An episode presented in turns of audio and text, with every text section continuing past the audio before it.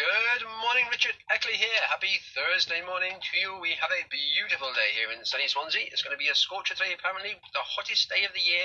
Maybe the hottest day on British records, apparently, up to 39 degrees. That's going to be a scorcher. That's in certain parts of the UK anyway. So, yes, good day today. So, we're on a Thursday, we're on a Mindset Thursday on your four keys to a healthier, happier you. And so, this week I'm uh, going through reading books, little bits of my book, Your Four Keys to a Healthier, Happier You, as it's going to be uh, relaunched on Monday, uh, Monday till Wednesday, just two day, three day launch program. Um, so yeah, it's special price and special rates. I'll give you some more information about later on. Um, so today I'll just do a little bit of a reading from your four keys to a healthier, happier you on mindset, as we're on Mindset Thursday. And first we start off with the hardest part of any journey is always that first step. So let's grab a pen and fill out work page now. Because the sad truth is, 100% of people who don't take step number one can ever take step number two. Okay, now you've filled out your personal profile, that's the work page in the book. Don't worry, this isn't a social media status. This is for your eyes only, and only you can take the page out if you want to and put it somewhere safe.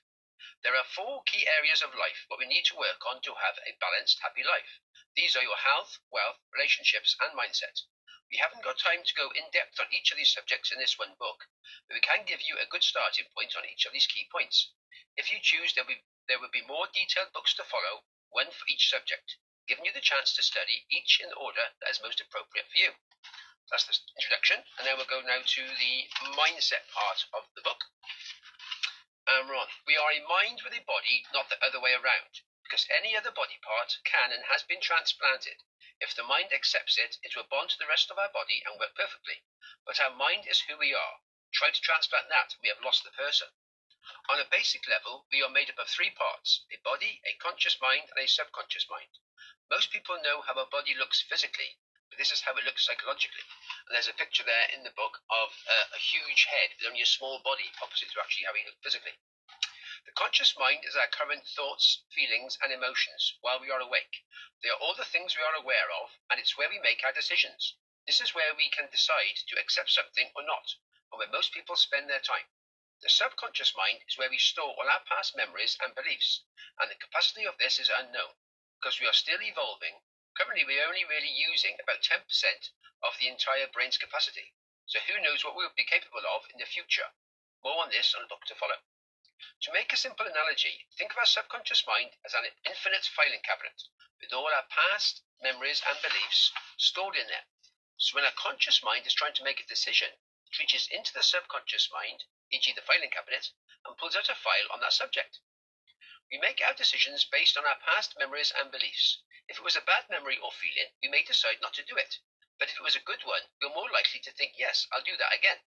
The conscious mind has the power to decide, but the subconscious mind doesn't. It accepts whatever information we put in there. If we choose to put in positive information, it accepts it. But if we put in negative information, it accepts that too. So to help us get better results in their life, we need to put in more positive than negative, which is more tricky than it sounds, as we live in a negative world Newspapers and TV mainly report on negative things that are happening around the world, which is their job, because they know people like drama, which sells the papers and gets more people watching the news.